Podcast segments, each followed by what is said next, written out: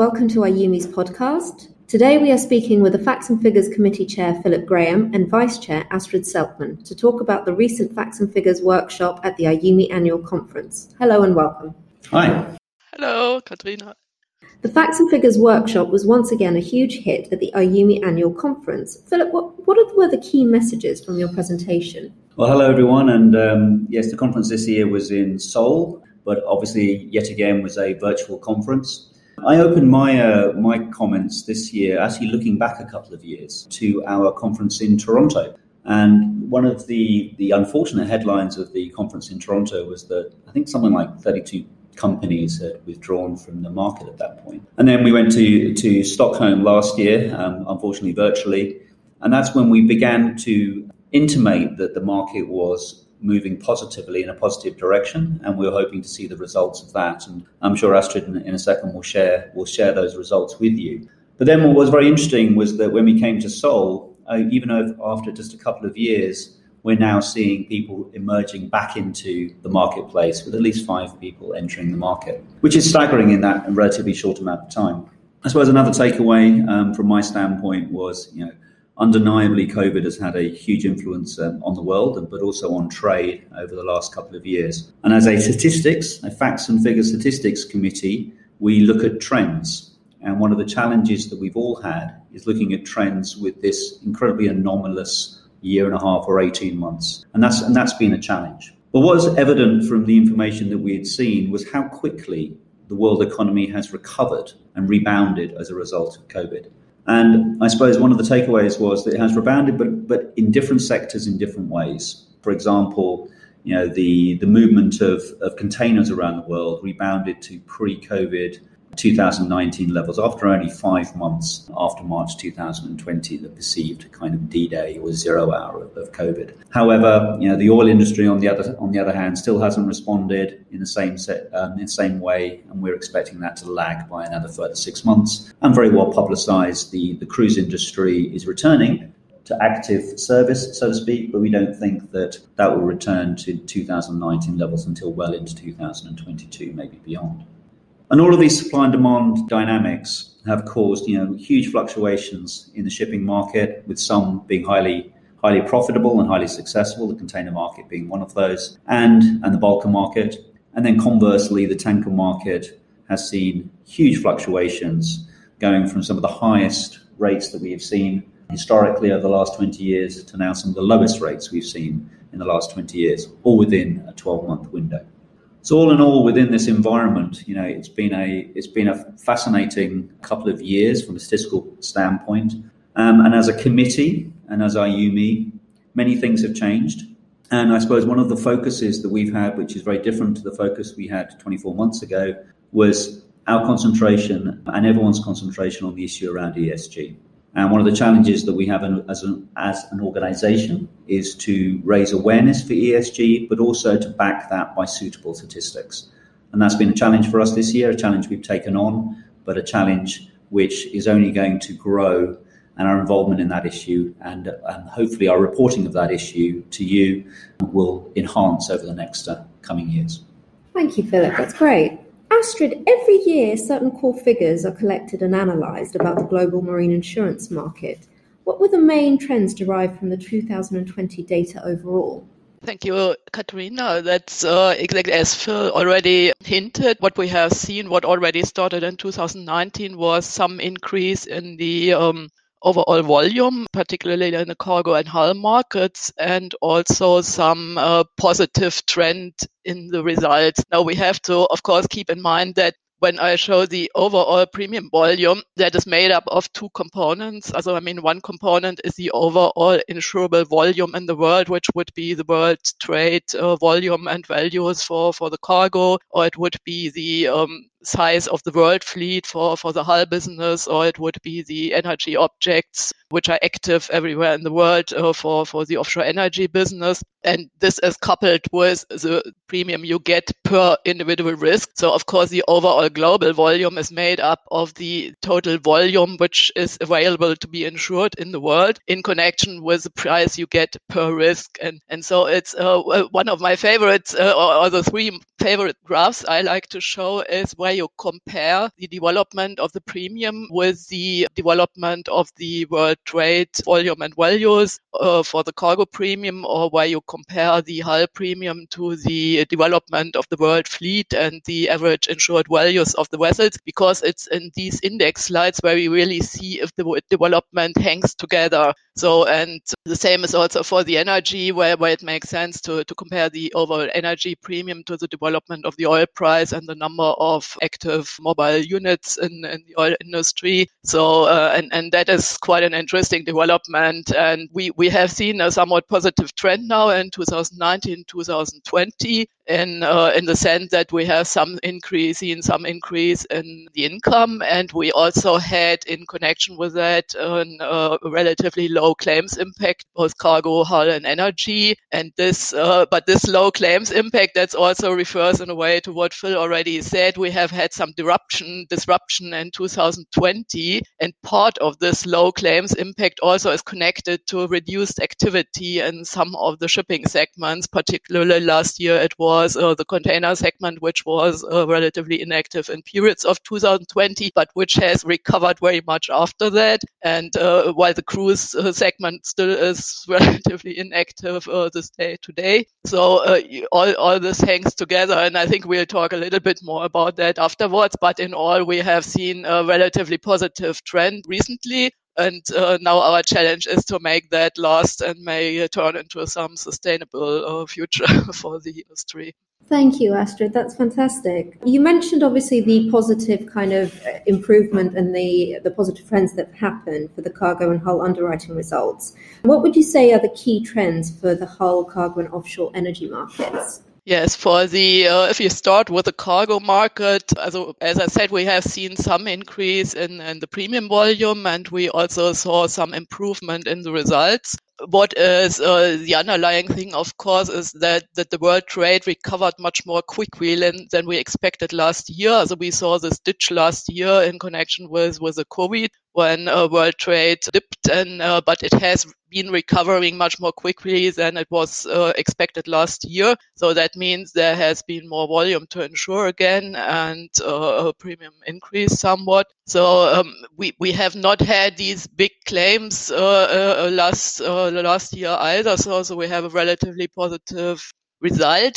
But but still, what what is quite interesting actually each each year when we have the conference, there there is some hurricane going over the U.S. Uh, shortly before the conference, of which we don't know the consequences yet. Also in the meantime, I have been reading that Hurricane Ida probably has caused quite a bit of damage to. Um, yeah, this will probably impact both cargo and and the offshore energy business. Yeah, talking about offshore energy as uh, this has been a relatively relatively fragile balance the last years. Also the, the premium volume was in strong decline after the oil price went down. Then there has been some interesting development in the oil price, which because it dropped to a very low level last year, but that was only a very short time. And then after that, the oil, the oil price has been recovering and is still on the rise. So there may be some new activity. Um, but the decline of the premium volume, which we have seen over a couple of years, has stopped, and there has, seems to be some small increase in 2020. And then also in the offshore energy, there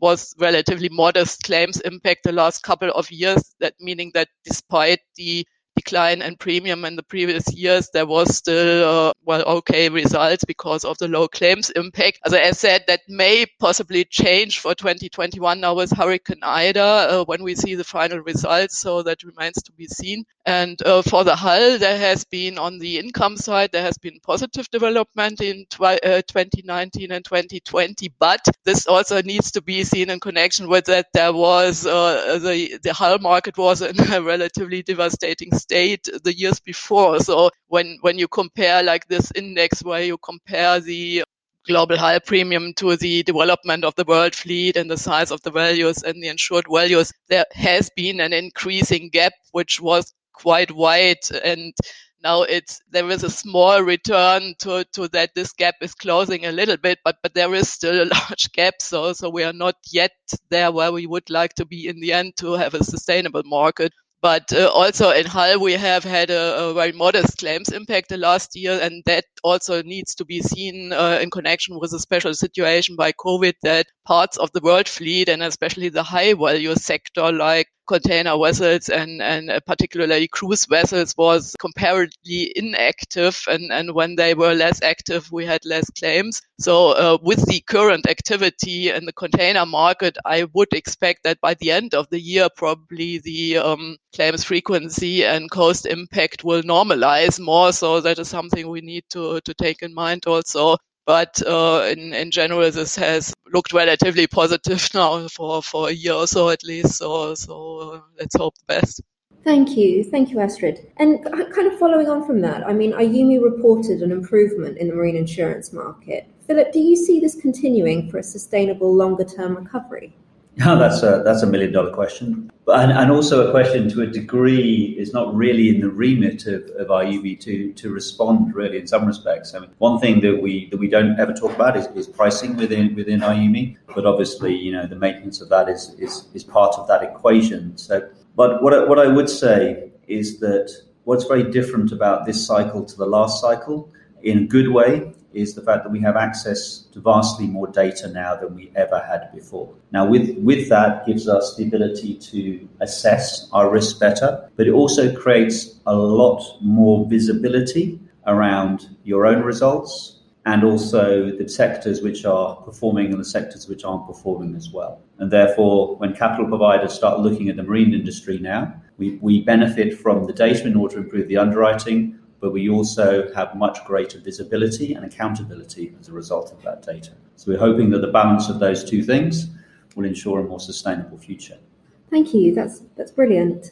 As ever, there are many factors which impact marine insurance results. Astrid, what do you regard as the most relevant recent claims and portfolio trends which insurers need to monitor? Yeah, the one thing is, is what I talked about before. It's of course the insurable volume, which which is relevant for the total volume we can insure. So it's absolutely, if you want to look a little bit into the future, it's it's interesting, of course, to follow the um, forecasts uh, by, like for example, the International Monetary Fund and other OECD, whatever, uh, who come with forecasts for for global trade because uh, global trade, the values, the volumes, and, and things like that, because this this will of course give an indication on what we can insure as a market as a, as a total volume, then it's I mean, it's increasingly interesting to, from, from the hull perspective, to follow the activity levels of the vessels because as we see some connection with the activity level of a vessel and the claims impact. So if you want to have an idea of what the potential claims impact is going forward, it's uh, interesting. One thing is, of course, it's interesting to look at the historical claims and, but then, uh, of course, the technologies are changing and, and uh, the environment is changing. So, so something which is relatively new, but I think getting increasingly more interesting is looking at the activity level. Where is a vessel going? Is it going more on the sea or more along the shores and, and into different areas and things like that? and and also what what is like the average speed for example of the vessel that also has some impact as we we did some research from uh, last year where we compared the average speed of uh, for for bulk container um, tank vessels to, to the uh, claims frequency. And also there seems to be some connection between when, when the average speed is lower that you have less claims impact from a frequency side and uh, such things are interesting to monitor and they may give you some idea also of, of future claims impact. There's one very important thing i haven't mentioned yet that is uh, fires. So that is something we have been monitoring for a couple of years now. And that is also as we have in general last couple of years seen a positive trend for claims frequency and also claims cost with one exception and that was fires. And uh, particularly fires on large container vessels but also fires in general which have not shown a decline in claims frequency and not